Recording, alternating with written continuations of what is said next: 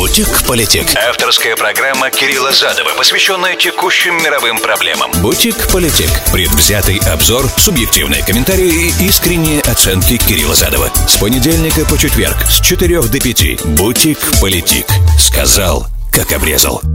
Приветствую, друзья, с вами Кирилл Задов, это Бутик Политик. Сегодня 9 ноября 2022, среда. Сегодняшнюю программу построим по следующему принципу.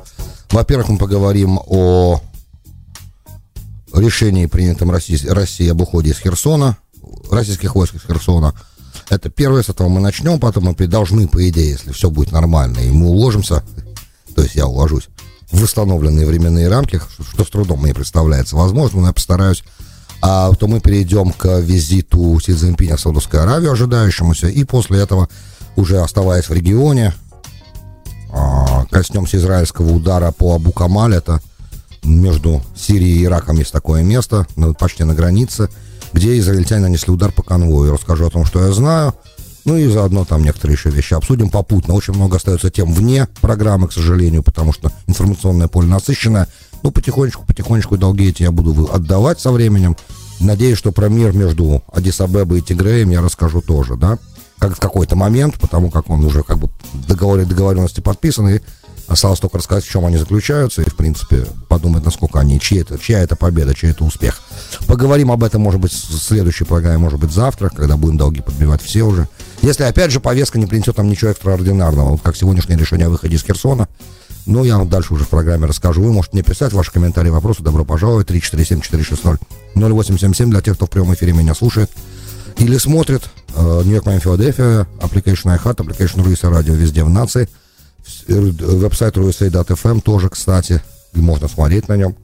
Все остальные, кто смотрит на YouTube в любой точке земного шара и подписывается на канал, спасибо большое за доверие, подписка растет достаточно неплохим темпом.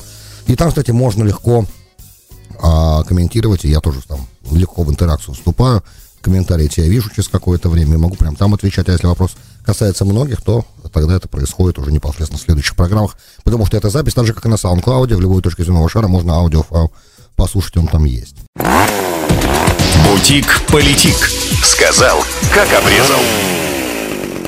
Сегодня пришло, а, пришла информация о двух вещах. Первое о том, что министр обороны России Сергей Шойгу объявил о том, что российские войска в ближайшее время покинут Херсон, оставят его. Ну и раньше, кстати, генерал Суровикин говорил, когда он только заступил, командующий специальной военной операцией, когда он только заступил на свою позицию, на свой пост, он сказал, что после анализа того, что происходит, что российский военный контингент в Херсоне находится в очень тяжелом положении, и очень сложные решения должны быть приняты, да. В тот момент мы э, подумали, что эти решения могут включать в себя вещи не а, как, а, такие, как оставить Херсон, а как применение неконвенционального оружия или там какие-то еще варианты, допустим, э, уст, уст, осложнения продвижения вперед украинских войск, в частности, например, взрыва Каховской дамбы. Ну, много разных вариантов э, называлось того, что возможно. Но в итоге, я так понимаю, что было принято. Если эта информация на самом деле не является дезинформацией, да, что, в принципе, возможно, целенаправленная деза, тоже мы об этом еще поговорим сегодня, что на самом деле возможно, а, то тогда это, естественно, огромный успех украинских вооруженных сил. И достаточно серьезное э, поражение для Кремля. Абсолютно такое, причем видное, явное, и это уже не первое, как бы, в череде с начала отступления. Началось, как бы, все с, в марте с отступления из-под Киева, потом э, контрофенсив, контрнаступление украинских войск на северо-востоке, отступление оттуда на северо-востоке Украины из-под Харькова, да, такое дежавю 42-го 42 -го года, да, потом а, и вот наступление на Херсон украинских вооруженных сил, вот это такое третье в череде достаточно болезненных ударов, да, которые Кремль получил в результате ведения этой военной кампании. Значит, если, опять же, если все, что нам сообщают, является, э, как по-английски называется, genuine, да, то есть настоящая информация, аутентичной, и не несет в себе ни элемента дезинформации, ни, и не несет в себе элемента тактического или стратегического маневра. Для этого неплохо было бы, конечно, послушать военного эксперта. Э, я самым не являюсь, и таковым не обладаю. Чуть не забыл. В начале этого всего разговора хотелось бы маленький дисклеймер, да, еще раз, мнения, которые я высказываю, высказывают, они мои личное мнение, они не обязательно совсем и часто не совпадают с мнением редакции. Я независимый политолог, а, получивший американское образование, не имею никакого иностранного финансирования, так же, как и радиостанция РУСА, которая является независимой американской радиостанцией, не имеющей никакого э, иностранного финансирования. Для того, чтобы ни у кого не было никаких э, э, это коммерческая радиостанция, чтобы ни у кого не было никаких э, мыслей по поводу того, что э, мнения, которые здесь высказываются, кем-либо или чем-либо ангажированы. Нет, они независимые, они э, мои личные мнения. Теперь, Возвращаясь как бы к теме Херсона, она потому что безумно важна. И, кстати, э, достаточно трезвый, на мой взгляд, господин Подоляк продемонстрировал советник президента Украины, который в Твиттере сегодня написал, что э, мы не верим, не, не, с трудом представляет себе, можно представить себе, что Россия сдаст Херсон без боя. Э, и это правда удивительно, да, такое заявление, оно может означать как бы желание, наверное, в город заманить украинские вооруженные силы. Вполне возможно, что это так. Опять же, тут требуется экспертное военное мнение, насколько возможно и насколько русские э, войска после э, эвакуации на левый берег, например, да, смогут э, после этого э, э совершить, остается у них возможность какого-то маневра для того, чтобы там каким-то образом потом э, этот э, этот город отбивать или там закрыть, например, например, да, я сейчас фантазирую, закрыть наступающий украинский, отрезать их, да, каким-то образом и закрыть их в котел, например, окружить там какую-то крупную группировку украинских вооруженных сил. То есть то, ради чего подобные действия имеют смысл, да, оставление города, как бы, да, э, сделать вид, что это на самом деле отступление, и когда зайдут, потом как бы исполнить какой-то маневр и таким образом э, добиться решительной победы там, в этом регионе, разгромив крупную группировку войск. Теоретически такое возможно, на самом деле сегодня на практике я с трудом себе представляю, как это возможно. Потому что по всем источникам информации, которыми я обладаю в данный момент, ну, например, а, Wall Street Journal пишет, что уходят российские войска, скорее всего, на уже укрепленные позиции на другом берегу Днепра, э, и там э, они... И вот то, что сейчас происходит, как бы это последнее, вот то, что украинские вооруженные силы перед зимой пытаются сделать и сделают, потому что зимой всем понятно, что интенсивность э, наступательных операций, интенсивность ведения военного конфликта самого снизится просто из-за погоды, из-за зимы и так далее, и так далее. Одновременно с этим параллельное развитие э, идет это параллельное развитие. Вот пришло тоже информация о том, что погиб э, заместитель главы администрации, глава Херсонской администрации господин Сальда, и э, его заместитель Кирилл Стримаусов погиб сегодня в э, Херсонской области же в результате автомобильной аварии. Что с трудом представляется, как это вообще возможно. Во-первых, у него был водитель, и он почему-то им не воспользовался, ездил, видимо, сам был за рулем, потому как водитель э, подтверждал, что он погиб. И если бы за рулем был бы водитель, было бы странно, что водитель сам это подтверждает, правда?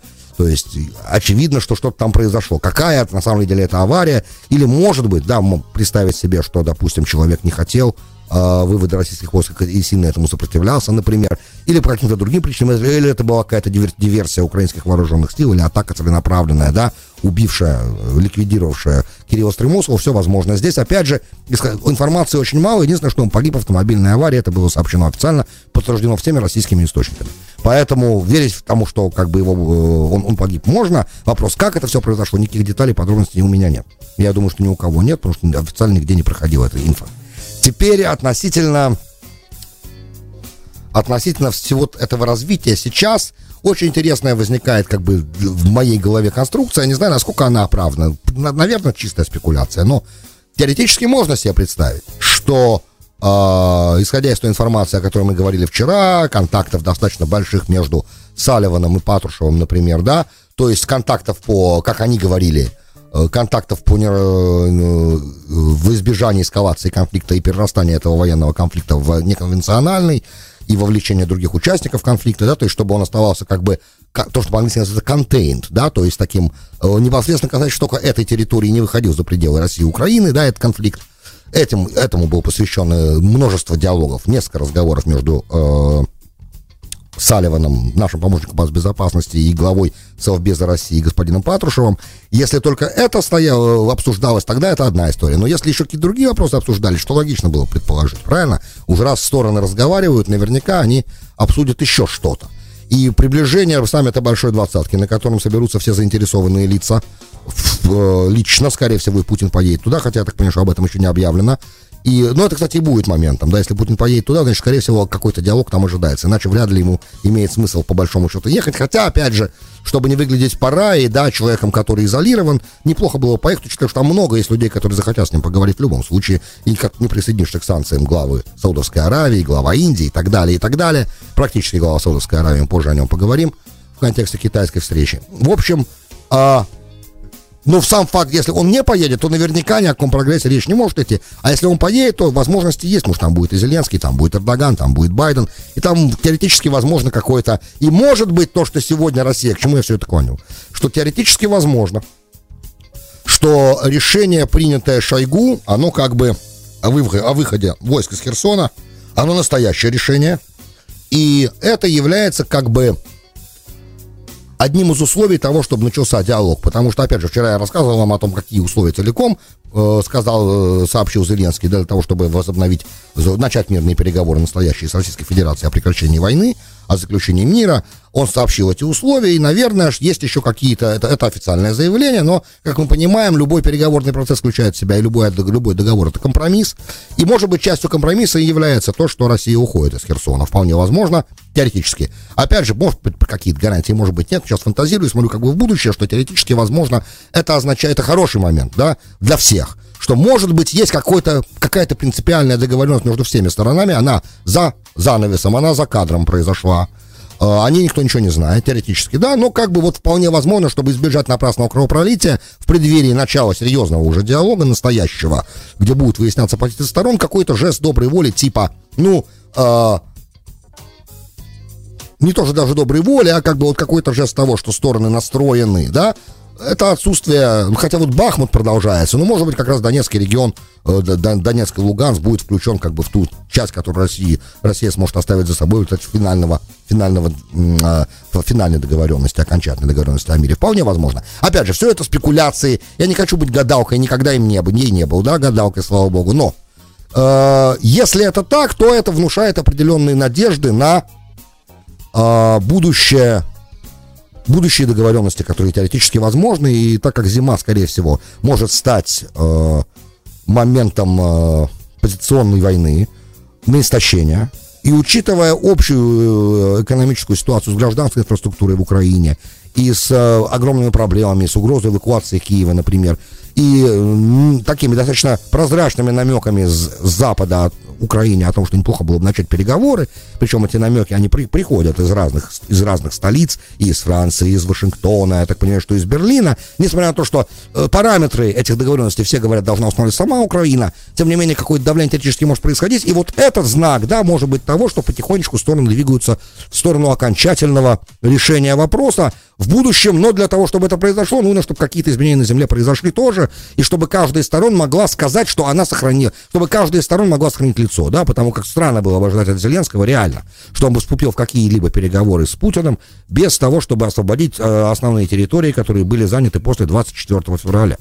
И в этой ситуации, в этом смысле, да, это вот возможный ход. С другой стороны, то, что происходит, представляет невероятную юридическую, на самом деле, забаву сейчас для Кремля, учитывая, что регионы эти были аннексированы и включены в состав Российской Федерации, и соответствующим образом уже была изменена Конституция, и они уже были приняты, а это ставит очень, э, погружает эту ситуацию в невероятное юридическое лимбо, на самом деле, из которого я не представляю себе, как юридически можно выйти. То есть, что придется сделать для того юридически, а ведь надо все оформлять юридически, во главе России стоят юристы все-таки, да, для того, чтобы э, юрист.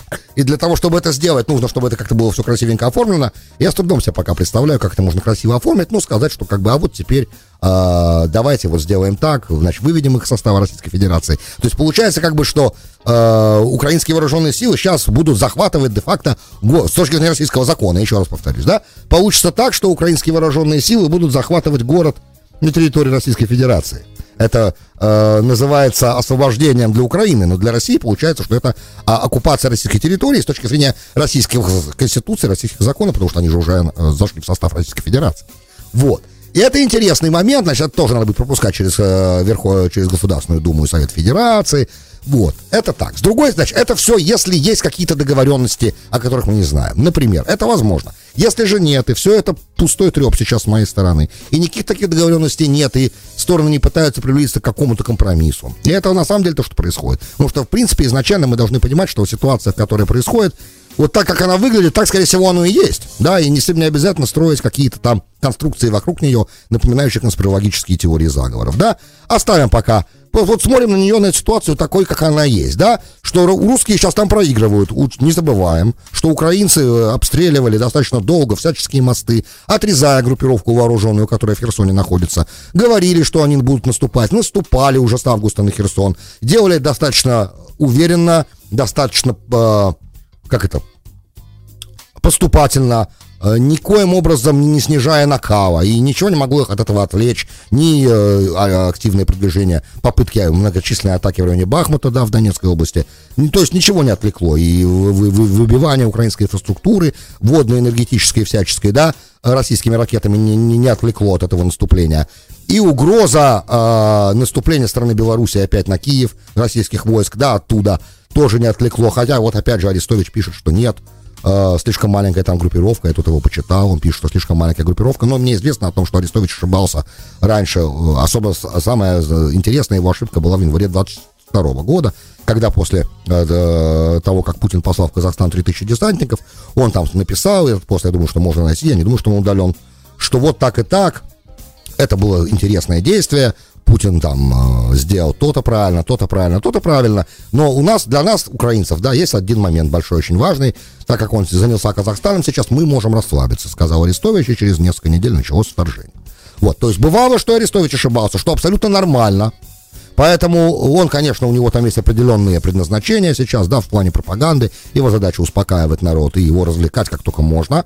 При всем при этом э, никто же не знает, на самом деле, что там у другой стороны в голове. И главное, как нас учит реализм, не намерение, а возможности. Что можно сделать? Это важный момент. Учитывая, что когда Суровикин рапортовал Шойгу, он сообщил ему, что э, при, мобилиза... мобилизованные по этому специальному указу они прибыли, что вот они сейчас проходят специальное еще обучение, пока не на в переднем краю, но там окажутся в распоряжении опытных командиров там и так далее, и так далее. Теоретически, если была проведена мобилизация и требуется время для того, чтобы подготовить их как бы для усиления э, в группировке, которая там находится, это займет еще время, поэтому тактически это тоже возможно.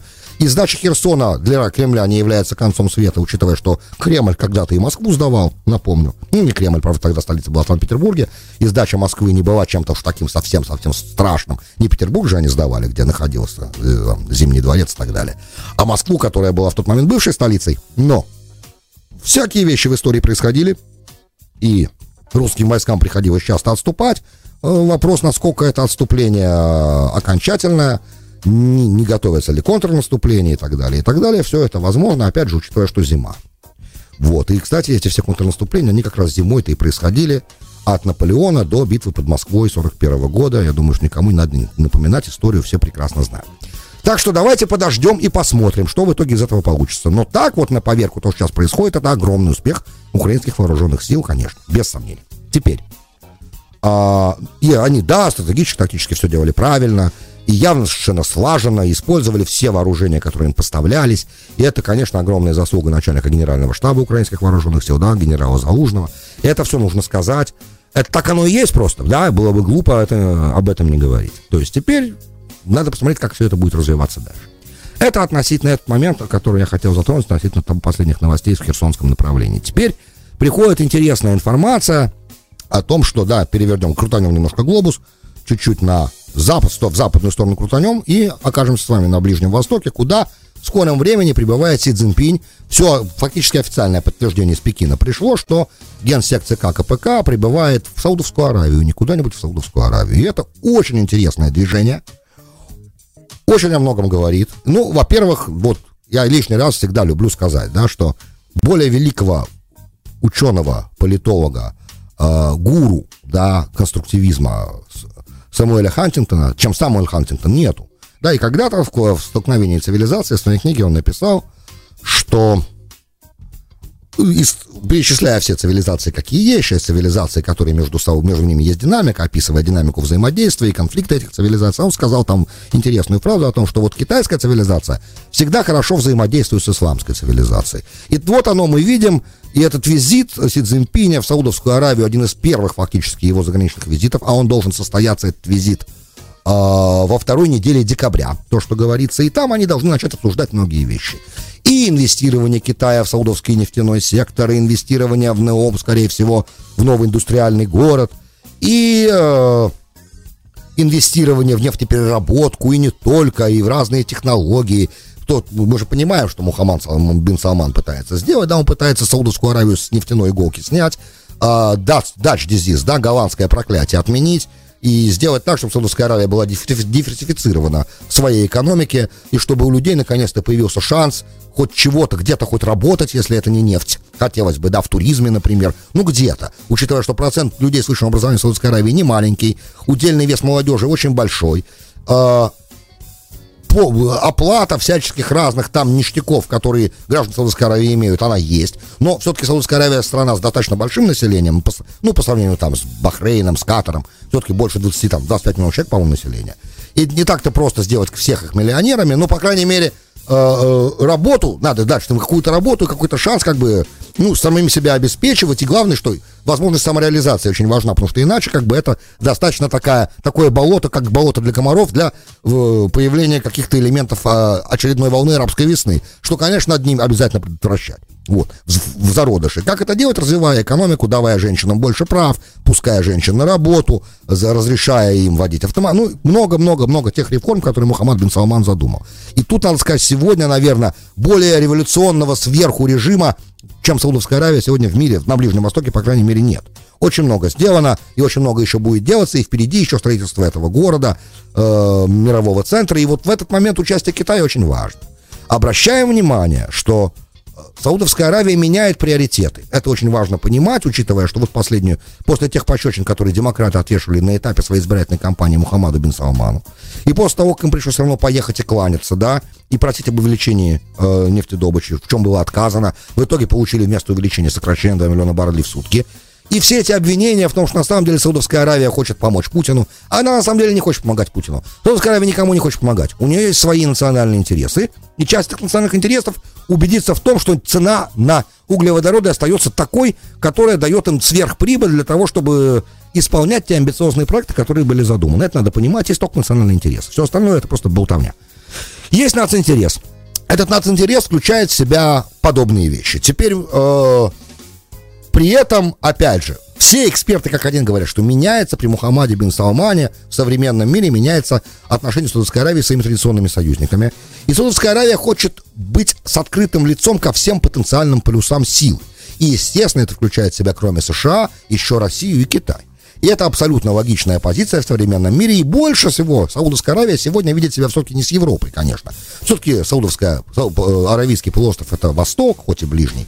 Поэтому Арави, Аравия видит себя, Саудовская Аравия видит себя больше все-таки с Востоком, чем с Западом. Это понятно и в религиозном плане, это понятно. Все-таки ценности мусульманские, они не совсем европейские, давайте скажем так. Все-таки Европа принято отождествлять с иудео-христианскими ценностями, а Саудовская Аравия явно с этими ценностями мало чего имеет. Поэтому Тут много интересного возникает, много интересного о чем поговорить. Обязательно мы к этим будем возвращаться. Но сам факт того, что вот они начали двигаться как бы во всех, во всех возможных направлениях, он очень показательный. И опять же должен помочь нашему государственному департаменту и нашим policy makers, да, тем, кто формирует американскую внешнюю политику, которая преемственная от демократов к республиканцам, от республиканцев к демократам, и должна как бы быть, да, те, кто формирует стратегию внешнеполитическую США, которая, в принципе, не должна зависеть от того, какая партия у власти. Потому как национальный интерес США не меняется от того, какая партия у власти. Они, эти интересы есть, да, надо обслуживать гегемонию, правильно? И раз так, есть разные виды гегемонии, э, жесткий вариант гегемонии явно совершенно Саудовская Аравия не проходит. Это, кстати, проявляется также вот визите Джанет Йеллен в Индию, который, по-моему, должен начаться вот на, на этой неделе. Тоже смена подхода. Больше Америка не будет рассказывать Индии, э, что делать, ты Еван летит туда, да, с кем дружить, с кем не дружить, а сосредоточиться непосредственно на антикитайских совместных действиях, например. Это уже огромный прогресс. Администрация учится, что удивительно, да, учится, какие-то уроки выучиваются из всего этого. Вопрос, э, не поздно ли, да, too little too late, чтобы не оказалось, да, слишком мало, слишком поздно. Но, в принципе, уже я вижу хорошие знаки, позитивные, и это не должно, в принципе, зависеть от партийной принадлежности того или иного госсекретаря. Это должно просто быть понимание, что мир поменялся сильно с 2001 года, да, или с 91 когда мы наслаждались, Америка наслаждалась безраздельной гегемонией. Он другой, он многополярный, и как бы надо это признавать. Бутик-политик. Сказал, как обрезал. Добро пожаловать в Бутик Политик, часть вторая. С вами Кирилл Задов. Сегодня 9 ноября года 2022. Среда. А, два момента, да, касающиеся, остаемся уже в регионе. Во-первых, тут попутно, кроме всего, в предыдущей теме, последней, Саудовской Аравии, США и Китая, иранцы опять, высокопоставленный представитель корпуса стражи заявил, что саудиты играют с огнем, в смысле, что они не могут рассчитывать на то, что то, что они делают э, и как они вредят э, иранским интересам, может продолжаться бесконечно. В этом заявлении я не слышу угрозу. Написала об этом в своем телеграм-канале, кстати, Мариана Беленко, журналист коммерсанта, обозреватель Ближнего по Ближнему Востоку. Когда принимал участие в нашей программе тоже, эксперт по Ближнему Востоку. Ее телеграм-канал называется «Фалафельная». Рекомендую подписаться. Кстати, очень интересный телеграм-канал. Там очень много интересной инсайдерской информации Ближнего Востока. Переведенки очень много с арабского языка. В общем, короче, рекомендую. Теперь относительно э, этого заявления, это как раз то, что, в принципе, надо американцам. То есть, как бы, э, как я сказал раньше, да, чуть выше, что саудиты хотят быть открыты ко всем трем полюсам силы, но защищать их в военном отношении, если придется защищать, да, их, будет только Америка. Не надо испытывать никаких э, иллюзий. Да, уже это э, проверялось в 91 году и сработало, да, в 91-м, когда было вторжение в Кувейт, иракской тогда операция «Буря в пустыне» была. И, короче, э, соглашение мы вам зонтик для безопасности оружейный, а вы нам э, стабильную поставки углеводородов, когда-то эта фраза включала и дешевые поставки, да, она продолжает как бы оставаться, э, ну, на самом деле, наверное, модусом операнди вот в саудовских и америк... саудовско-американских отношениях, тем не менее, тем не менее. Надо все, саудиты должны все время помнить, что в случае, если вдруг правда война, говоря, перефразируя старую советскую песню, то вот э, на Америку только можно рассчитывать в этом плане. Хотя реализм учит нас, что ни на кого никогда нельзя рассчитывать, а можно и нужно рассчитывать только на себя. Но сколько как бы оружия саудиты не покупают, тем не менее, и, и сколько у них его нету, а и не, есть у них очень много. И вот э, МБС с Трампом на 100 миллиардов, я помню, подписал контракт, когда был здесь в Америке, на покупки вооружений. Не знаю, сколько из них уже потрачено, сколько нет, но сама цифра была впечатляющая. Теперь э, войну, которую сами саудиты вели, мы наблюдали достаточно долго, с 15 -го года, по буквально вот этот, почти 7 лет, и она была, мягко говоря, ну, не настолько успешной, как э, по идее, должна была бы быть, если бы саудиты до этого как хоть раз воевали вне своих пределов по-настоящему. Это, конечно, это первая война королевства вне пределов, такая большая, настоящая, длительная. Вот. Так что оружие, наличие вооружения этого мало. Надо еще иметь определенный опыт, как бы мы понимаем, и подготовку, и э, историю для этого. Потому что одно дело объединять э, Саудовскую Аравию, как делал Абдуразиз бен Салман, э, э, простите, Сауд, Абду, Абдуразиз бен Сауд, да, когда там прошлом веке создавал Саудовскую Аравию как государство. И совсем на лошадях, там, набегами и так далее, и так далее. Совсем другое делать современные технологии, современные, э, э, современные методы ведения войны. В общем, но это просто попутно заодно, что вот как раз в дополнение той темы, в завершении ее. Теперь относительно израильской атаки. В ночь со вторника на среду, как я понимаю, был атакован конвой, который в Абу-Камале, это э, населенный пункт между на сирийской территории, сразу на иракской, сирийско-иракской границе. Конвой, на самом деле, по иранским источникам шел из Ирака в Ливан по обещанному Ираном бензину. И бензином, да, он, Иран обещал Ливану послать бензин, топливо, который там страшный кризис же продолжается пока. Вот. И, значит, Иран обещал топливо, Хизбалла, то есть это кредит для Хизбаллы, что вот она спасла страну, спасая страну от бензинового кризиса. И это вот как раз этот конвой был уничтожен. Конвой из 22 машин пришел к границе, встал на иракском, иракском городе Аль-Каюм, по-моему, называется город с иракской стороны, а с сирийской э, Абу-Камаль, это, кстати, не первая атака на э, проиранские цели э, в Абу-Камале уже Израиль там атаковал. Правда, иранцы обвинили не Израиль в этой атаке, а американские дроны. Но суть не в этом. Значит, первые 10 э, э, траков перешли границу, да, переехали и были атакованы. И, э, считается, что там да, атака была, на, Израиль, естественно, не комментирует, атака была направлена против вооружений, ракет, помимо танкеров с, не, с бензином. То есть, да, два танкера с бензином были уничтожены, но остальные грузовики, говорят информированные источники, перевозили амуницию, ракеты и так далее, я так понимаю, для Хизбаллы. И это обычное дело, что израильтяне мешают этому произойти, но тут как бы получается еще завязан опять Ливан. Вопрос, не повлияет ли это на ливанскую сделку, которую подписал Лапид и э, Мишель Аюн. Э, израильско-ливанскую сделку о демаркации границы, теоретически может, практически, думаю, вряд ли. И это как бы обычная активность Израиля, уже больше, несколько сотен таких атак провел в разных местах, и Сирии, вот на границе с Ираком тоже, когда дело касалось израильской безопасности и иранских целей на сирийской территории. Это есть стратегический здесь интерес. Вот, но вот вопрос бензина, да, 12 бензиновых траков остались еще на иранской территории, они не перешли границу, и так они ее после этой атаки не перешли. Естественно, Израиль все отрицает, точнее, ничего не комментирует, но, скорее всего, это они. Потому что американское военное командование в ответ на иранское обвинение, что это сделали иранские дроны, э, простите, американские дроны, сказали, что дроны наши ни в каких операциях не участвовали, то есть а, ответ был относительно однозначный нет. Это не как бы это не мы. Но понятно, что все такие удары координируются в данном случае с американцами тоже, израильтяне, если, если израильтяне это сделали, а скорее всего это да, сделали они, это координируется. В общем, все, что я сейчас рассказываю, никоим образом не добавляет в регион стабильности. Вот. Ну, а ну, с другой стороны, есть какая-то преемственность, то независимо от того, где какие выборы происходят, да, а, меняется ли где-то власть, подписываются ли какие-то сделки, э, да, собака лает, караван идет. Да, надо продолжать э, уничтожать конкретно те цели, которые могут нанести ущерб национальной безопасности израильской, что, в принципе, и делается, и это похвально, это хорошо. Э, насколько это может привести какой-то в обозримом будущем реальный диалог, чтобы снизить градус напряженности, это мы должны в ближайшее время увидеть. Опять же, ситуация на самом деле очень-очень нервная, разные ощущения, предчувствия существуют, и при... многие говорили уже давно, что Ближний Восток находится фактически на грани а, следующей большой войны. Хотя сейчас, с приходом власти Натаньягу, это может стать, это может отодвинуться еще и с подписанием, естественно, израильско-ливанской сделки. Это очень интересный момент, мы об этом уже говорили. Вот примерно, друзья, о чем я хотел сегодня вам рассказать. Большое спасибо, что были со мной. С вами был Кирилл Задов и слушали «Бутик Политик». До встречи завтра. Надеюсь, что завтрашний день не будет таким насыщенным информационной повестки. Хотелось бы, тогда можно было бы о каких-то более таких глобальных вещах поговорить спокойно, не будучи, э, не, не оказываясь под давлением непосредственно новостей сегодняшнего дня. Счастливо, друзья, до завтра. Бутик Политик. Сказал, как обрезал.